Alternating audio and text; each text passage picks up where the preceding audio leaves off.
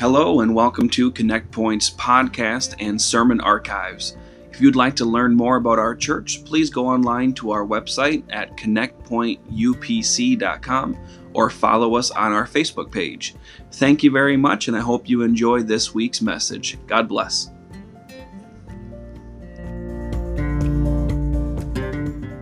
Uh, if you're standing, you can be seated. In Deuteronomy chapter 4, verse 29, we'll start there and then quickly hit Hebrews 11, verse 6. I want to thank uh, Pastor Cox, uh, Pastor Brom, and Brother TJ um, for letting me have this opportunity to speak to you tonight. Uh, it's an honor I don't take lightly, and I thank you uh, all for letting me have that opportunity. I'd like to thank my parents as well for letting me, raising me, I guess you could say. They did a great job, I think. Amen. Okay, Deuteronomy chapter 4, verse 29 says, But if from thence thou shalt seek the Lord thy God, thou shalt find him. If thou seek him with all thy heart, someone say heart, and with all thy soul, someone say soul. Hebrews chapter 11, verse 6 But without faith it is impossible to please him. For he that cometh to God must believe that he is, and that he is a rewarder of them that diligently seek him. For the next few minutes, I like to teach and preach on this topic I sought the Lord. Can we just lift our hands one more time in this place? Jesus, I love you and I worship you, God. I give you all the glory, all the honor, and all the praise forever. I pray that you would anoint my heart, my mind, my mouth, Lord God, that I would be your mouthpiece and your vessel tonight, Jesus. I pray that we would all be equipped and inspired by your word tonight. In the name of Jesus Christ, we pray. Amen. According to Pew Research Center, 55% of Americans claim to pray every day. That's honestly, I was expecting a much lower number in today's uh, in today's world. I was expecting it to be below half, but it is above half, so that's at least something positive. 64% of women claim to pray every day, while the average for men falls to a much lower 46%. The, the National Day of Prayer was enacted by President Harry S. Truman in 1952. The addition of the phrase under God in the Pledge of Allegiance came in 1954 during the Cold War, and that was to establish the U.S. as a Christian nation as opposed to the Soviets uh, who were uh, claimed to be atheist. And here, this is an interesting fact as well 55% of Christians claim to rely on prayer before making a major life decision. I would think that number would be a little bit higher, especially if they're Christians. In, cha- in 1 Samuel chapter 21, we are introduced to a story of David, of King David, running away from um, Saul. He's not the king yet, but King Saul is chasing David. In 1 Samuel chapter 21, we're going to read a little bit here. It says, Then came David to Nob, to Ahimelech the priest. And Ahimelech was afraid at the meeting of David, and said unto him, Why art thou alone, and no man with thee? And David said unto Ahimelech the priest, That the king hath commanded me a business, and hath said unto me, Let no man know anything of the business whereabout I send thee, and what I have commanded thee, and I have appointed my servant to such and such a place. Verse 3 Now therefore, what is under thine hand? Give me five loaves of bread in mine hand, or what there is present. And the priest answered David and said, There is no common bread under mine hand but there is hollowed bread if the young men have kept themselves, at least from women. And David answered, He's kept himself from women. We'll skip down to verse uh, 6. So the priest gave him hollowed bread, for there was no bread there but showbread that was taken from before the Lord to put hot bread in the day when it was taken away. So the intro to this, the context to this story is Jonathan and David have just made a pact. David was living with the king uh, in the palace um, with King Saul. He married his daughter. And now David is actively running away from Saul because Saul is trying to kill him. He's pursuing David at all costs necessary. He wants David dead because he knows that David is the Lord's anointed king. And so we read in this uh, first few verses that David is on the run. He's a fugitive. So he's running to this, this priestly city called Nob. And we'll talk more about that in a second. And, and then we find in 1 Samuel 21, verse 7 through 9, it says, Now a certain man of the servant of Saul was there that day, detained before the Lord, and his name was Doeg, or Doeg, I don't know how you want to say that, an Edomite, the chiefest of the herdmen that belonged to Saul. And David said unto Ahimelech, Is there not there under thine hand a spear or a sword? For I have neither brought my sword nor my weapons with me, because the king's business required haste. And the priest said, The sword of Goliath the Philistine, whom thou slewest, is in the valley of Elah. Behold, it is there wrapped in a cloth behind the ephod. If thou wilt take that, take it, for there is none other save that here. So David took that sword. It's kind of funny to me that David now is in possession of Goliath's sword. After just killing him uh, chapters before, he now is in possession of that sword. In 1 Samuel chapter 21, verse 10 through 15, we read, And David arose and fled that day for fear of Saul and went to Achish, king of Gath. And I know this is a lot of scripture. We will get somewhere, I promise. And the servants of Achish said unto him, Is not this David the king of the land? Did they not sing one to another of him in dances, saying, Saul hath slain his thousands, and, and David his ten thousands? And David laid up these words in his heart, and was sore afraid of Achish, the king of Gath. And he changed his behavior. Notice that. David changed his behavior before them, and he feigned himself mad in their hands, and scrabbled on the doors of the gates, and let his spittle fall down upon his beard. Then said Achish unto his servants, Lo, ye see the, the madman? Wherefore then have ye brought him to me? Have I need of madmen? That ye have brought this fellow to play the madman in my presence? Shall this fellow come into my house? He's like, Why is he here? What are you doing with him? Why is he acting like this? Is this not David, who's like the most mighty warrior in all of Jerusalem and Israel? Why is he here? So, in this story, we find David on the run from King Saul, like I've said already. David and Jonathan previously made a pact uh, so, that, so that Saul's actions do not fall on Jonathan. And so David flees to Nob. David meets this priest Ahimelech. Ahimelech is afraid of this meeting because it seems so odd that a, a person like David would be up here all alone in this priestly city for what seemed to be no reason. I don't know exactly why David flees to Nob first, but I do know that at, the, that at this time the tabernacle was pitched in, the, in, in Nob. So David couldn't turn to Samuel, he couldn't turn to Jonathan, and he couldn't turn to anyone else but God. You see, Daniel under, or David understood some things about, about when he was in danger. He said, I have to seek the Lord with all my heart.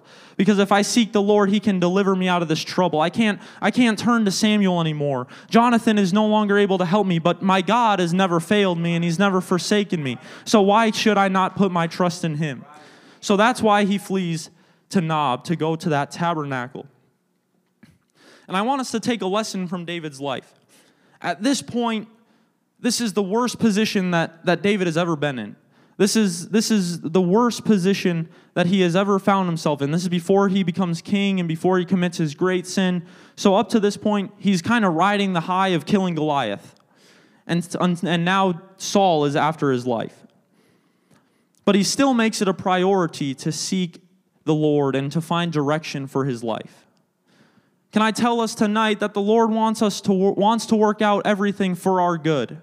In Romans chapter 8, verse 28, it says, And we know that all things work together for good to them that love God, to them who are the called according to his purpose. You see, whether life is at the mountaintop or the valley low, let it be said of our lives that I sought the Lord. Even in the good days and even in the bad days, I made it sure to seek the Lord, to seek his face, to seek his direction for my life, because that is what we should do in times of trouble. And that is why David understood that. And that's, that's why the first thing he does is not run away from his problem, but he runs to his solution. He runs to that tabernacle. Seek the Lord and seek his plan, and he will direct your path. That is what David was doing.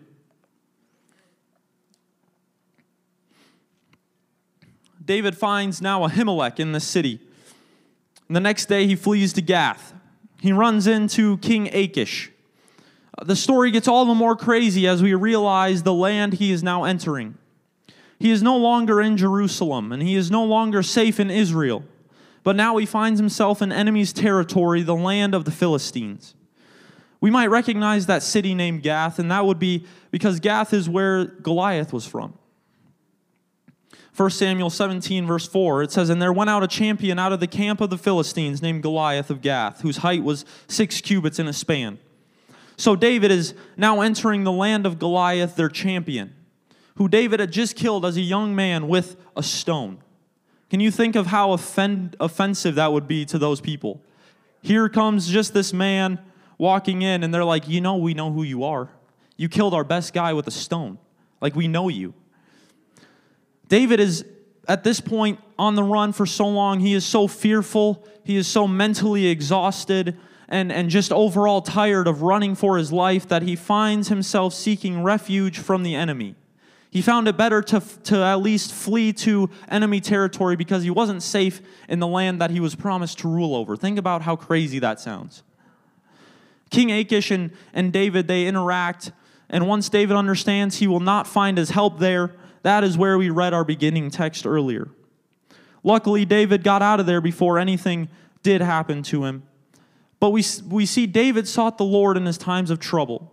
And we see many verses in the Bible telling us to seek God first. In 1 Chronicles 16 11, it says, Seek the Lord in his strength, seek his face continually. Proverbs 8 17 says, I love them that love me, and those that seek me early shall find me.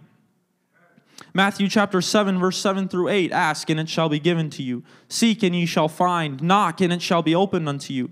For everyone that asketh receiveth, and he that seeketh findeth, and to him that knocketh it shall be open. Seeking God is not always easy, but it, it will always be worth it. Psalm 63, verse 1 says, O God, thou art my God. Early will I seek thee. My soul thirsteth for thee. My flesh longeth for thee in a dry and thirsty land where no water is. We find in this psalm that David proclaims to seek God his, his wording makes it clear that seeking God is not an easy task. He claims that it is, a, it is an action. It is not something that we can just wake up, go to work, come back, and we're just perfect.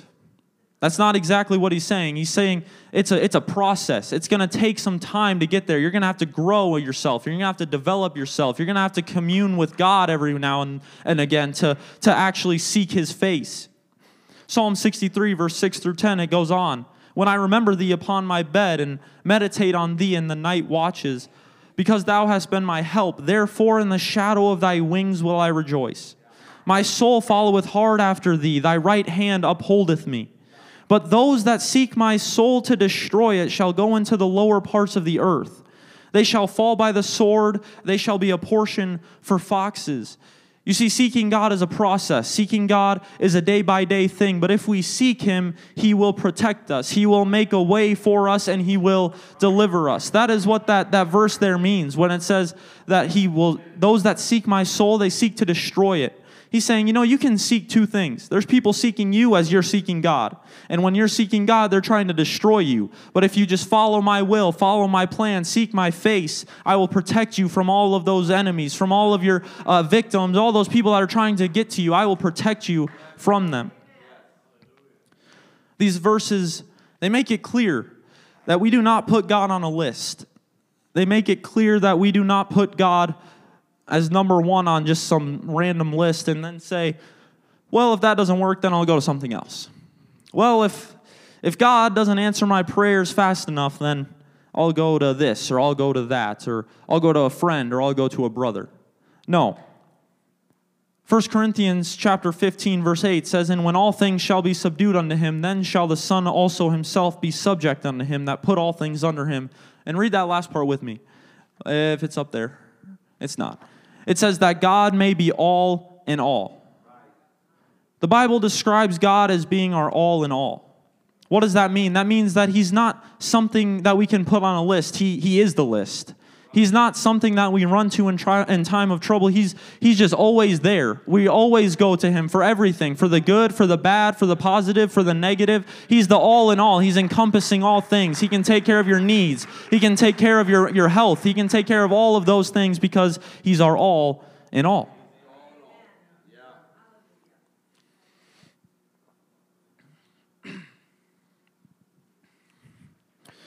That means whenever we have an issue we go to God and we, we wait for his timing in our life.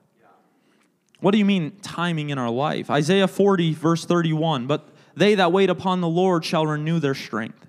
They shall mount up with wings as eagles. They shall run and not be weary, and they shall walk and not faint. You see, these ver- that verse is, is not a suggestion, it's not a thought, it's not well, maybe if I do that, he'll do this. No, it is a it is a promise from God that says when we seek his face, when we wait upon the Lord and wait on his timing, that that's when he renews our strength. That's when we can run and not be weary. We can walk and not faint. We can keep going toward the high calling of Christ that he's called us to. I'm reminded of Galatians chapter 6 verse 9. It says, "And let us not be weary in well doing, for in due season we shall reap if we faint not." What a verse. If we faint not, we will reap what we sow. What, what do we reap? What is the benefit of daily devotion? What is the benefit of consecration to the Lord? What is the benefit of seeking his face? The verse verses previous to that say in Galatians 6, 7 through 8, Be not deceived, God is not mocked. For whatsoever a man soweth, that also shall he reap. For he that soweth to his flesh shall of the flesh reap corruption. But he that soweth to the Spirit shall of the Spirit reap life everlasting. You see, the beauty of seeking the Lord is that life everlasting. It's when we will seek his will. It's when we when we seek his will, that's when he draws us to repentance, to baptism, and to the Holy Ghost. And if we already have those things, he keeps drawing us further and further, and he molds us and he shapes us into the person that we want to be so we can get up every morning and seek his face. And he'll keep pushing and prodding us to the person he wants us to be until we enter into that eternal reward of heaven. And that is when we will see our Savior, the one that we've been pushing toward, the one that we've been seeking after. What a day that will be when we finally lay eyes on Jesus, when we finally see his face, and it'll all be worth it. What a day that'll be. The hard work will pay off if we keep, keep seeking his face. Seeking the Lord means seeking him when we think we have everything figured out and seeking him when we have no idea what we're going to do next. In the same story of David being on the run, we find him seeking God before making any decision that could uh, put him at risk. In 1 Samuel chapter 23, verse 2 through 5, it says, Therefore David inquired of the Lord, saying, Shall I go and smite these Philistines? So, just for context, I'm going to slow down a little bit here. Just for context, David comes and fights the Philistines at this place called Keilah or Keilah. Google Translate said Keilah, so we're going to go with Keilah. Um, he frees the people. Uh, off the Philistine bondage, and so now he's hiding there with his army. Saul, however, hears of this. He goes to the place where David previously was in Nob, and he kills all the, the some of the priests there, which is not good, obviously. But now, now Saul knows that David is in Keilah, so so David is is or Saul is coming to meet David. He's trying to kill him still. He's just pursuing relentlessly without stopping. He's just going after David as best as he can. So we read in 1 Samuel chapter 23, verse 2 through 5. Therefore David inquired of the Lord, saying, Shall I go and smite these Philistines? And the Lord said unto David, Go and smite the Philistines, and save Keilah. And David's men said unto him, Behold, we be afraid here in Judah. This is his army. He's saying, We're afraid here. How much more then if we if we go to Keilah again against the armies of the Philistines? And then David said one more time, he went to pray, and he says, Lord, Lord, he, will you deliver us? And, and the Lord answered him and said, Go down to Keilah, for I will deliver thee the Philistines into thine hand. And look at the immediate response of David in verse 5. It says, So David and his men went to Keilah and fought with the Philistines. There is no hesitation. David gets up. He says, Okay, the Lord has promised me this, so I'm going to just go do it. He gets up, he goes down with his army, and look what the Bible says.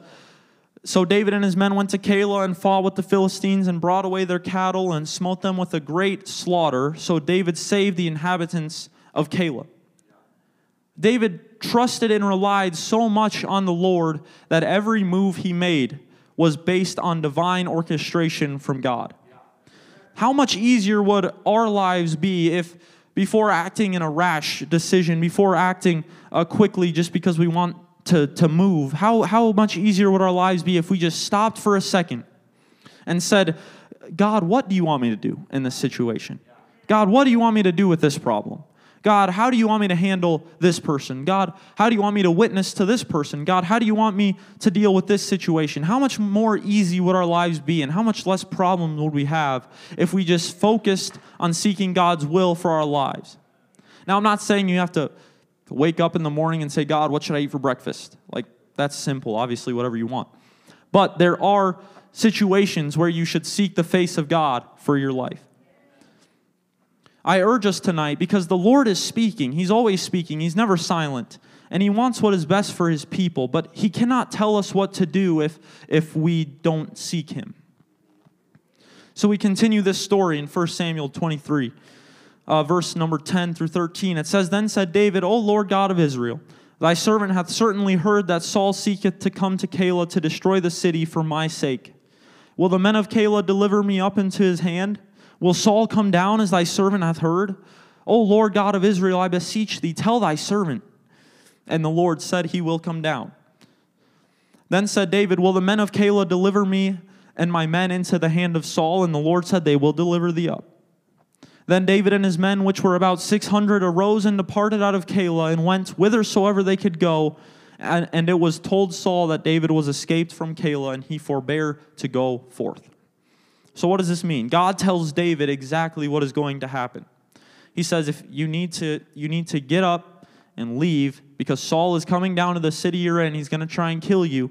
And if you stay and you think that the people that you just saved are going to be your friend, well, you're wrong because they would betray you and they would turn you over to Saul. So he's saying you have to leave, you have to run, you have to get your men and get out of there. So that's what they do. And the story doesn't end there, but just for the sake of, of time and correlation to other stories, I want to, to draw our attention over to another story, which is the story of Joseph. I want us to see that just because we seek the Lord does not always mean we will like the plan He has for us, and it doesn't mean His plan is instant and we get to know every detail. One thing that is so cool about the story in 1 Samuel is David prays to the Lord, and it seems like instantly he gets that response. Like instantly, the Lord says, Go or wait or fight or don't fight. But that's not always the case. In fact, I would say the opposite is true that God's process sometimes requires time to perfectly produce what he wants from us. Joseph was a just man. We all know Joseph. He was a pure man, one that sought God. He was given dreams and, and visions with little to no idea of how they would come to pass.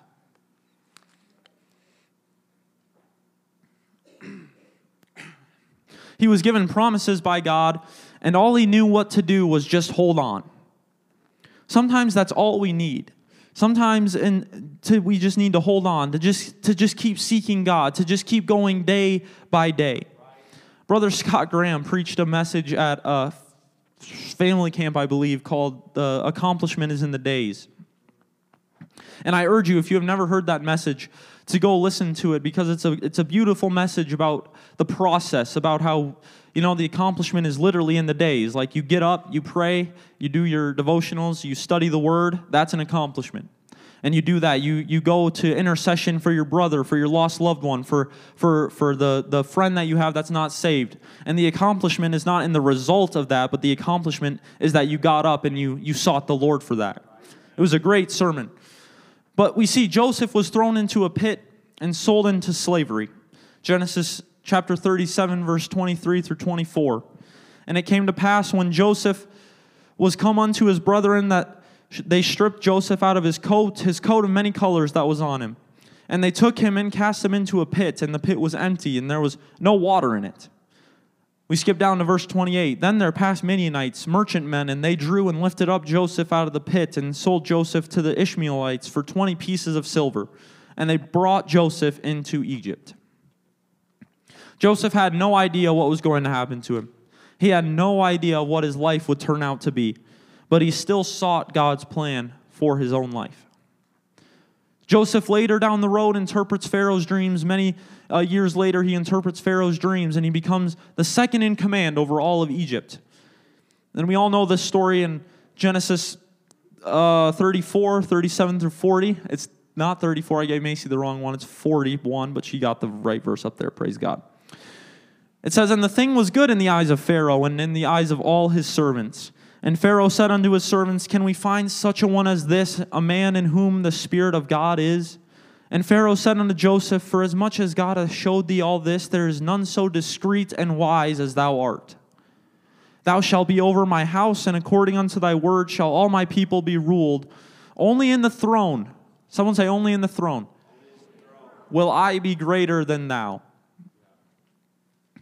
This leads uh, Joseph and his family back to reconciliation with each other.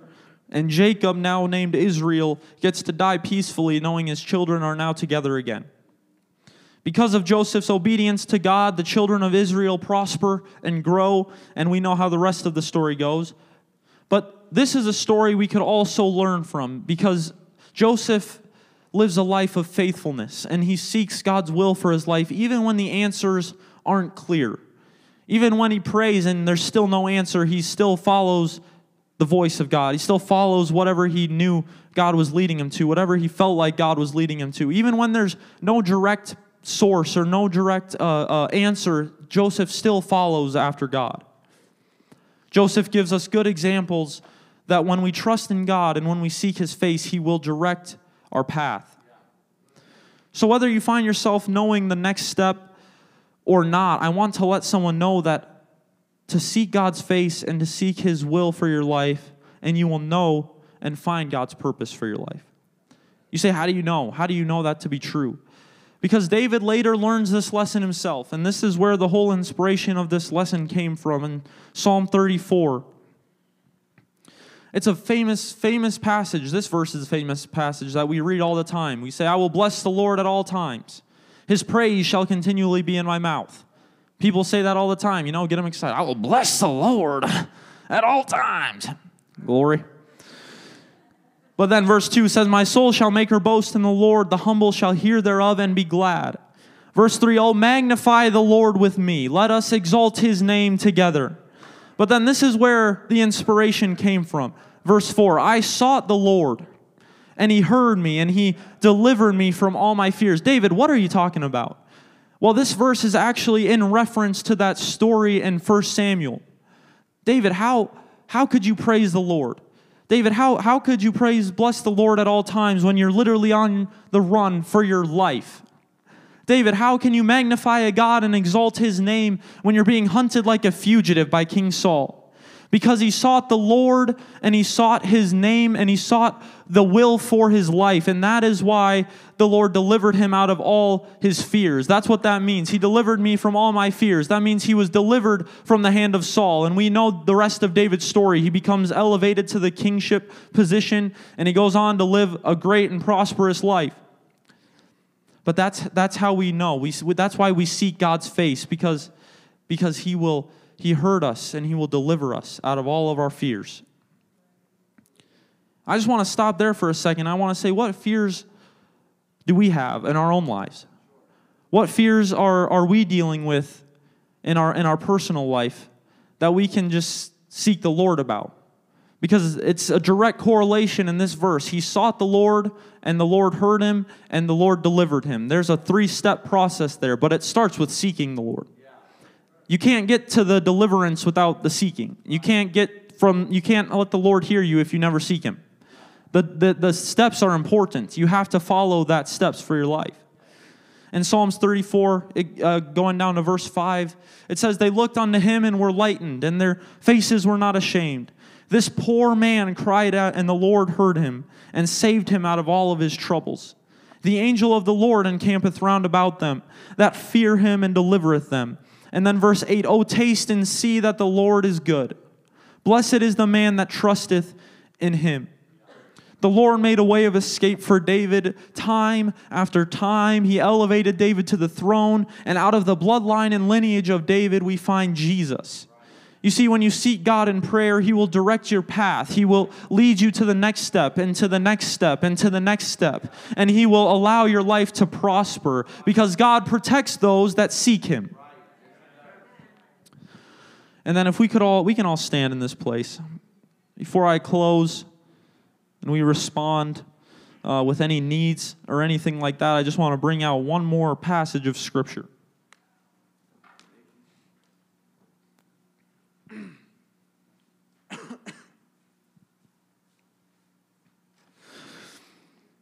In Ecclesiastes chapter 2, starting at verse 3, we read this. I sought in mine heart to give myself unto wine, yet acquainting mine heart with wisdom, and to lay hold on folly, till I might see what was that good for the sons of men which they should do under the heaven all the days of their life. I made me great works. I builded me houses. I planted me vineyards. I made me gardens and orchards, and I planted trees in them of all kinds of fruit. I made me pools of water to water wherewith therewith the wood that bringeth forth trees. I got me servants and maidens, and had servants born in my house. So also I had great possessions of great and small cattle above all that were in Jerusalem before me. I gathered me also silver and gold and the peculiar treasure of kings and of the provinces. I got me men, singers, and women singers, and the delights of the sons of men as musical instruments, and that of all sorts. So I was great and increased more than all that were before me in Jerusalem. Also my wisdom remained in me, and whatsoever mine eyes desired, I kept not from them. I withheld not my heart from any joy, for my heart rejoiced in all my labor, and this was my portion of all my labor.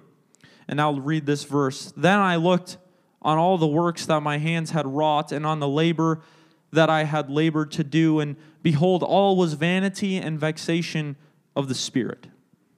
And there was no profit under the sun. You see, there are two things that we could seek in our lives. There are we could seek money, we could seek fame, we could seek uh, possessions, we could seek mansions. We could. This guy, this writer had it all. He said he had all of these things. He had uh, men and musical instruments and and and things of great money. He had possessions above all measure. So we can seek those things, and we can have those things. And there's nothing wrong with a little. Some some of those things there's nothing wrong with, but possession too much, you know. But if we seek the Lord, how much greater is it? How much more profit do we get from seeking the Lord than seeking things of this earth.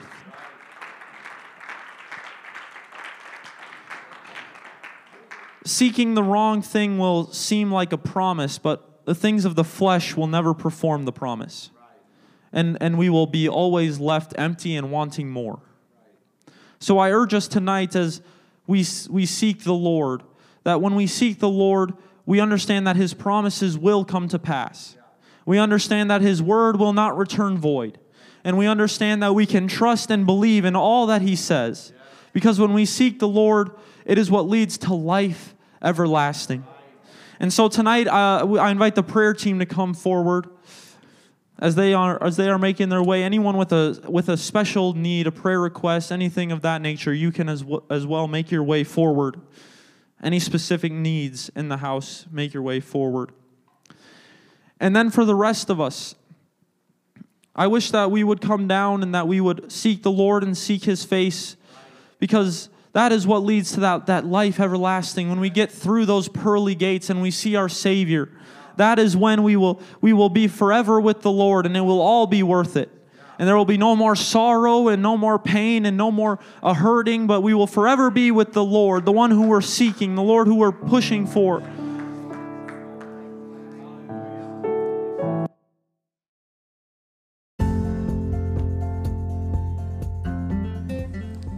Thank you for listening to our podcast this week. We hope you enjoyed this message.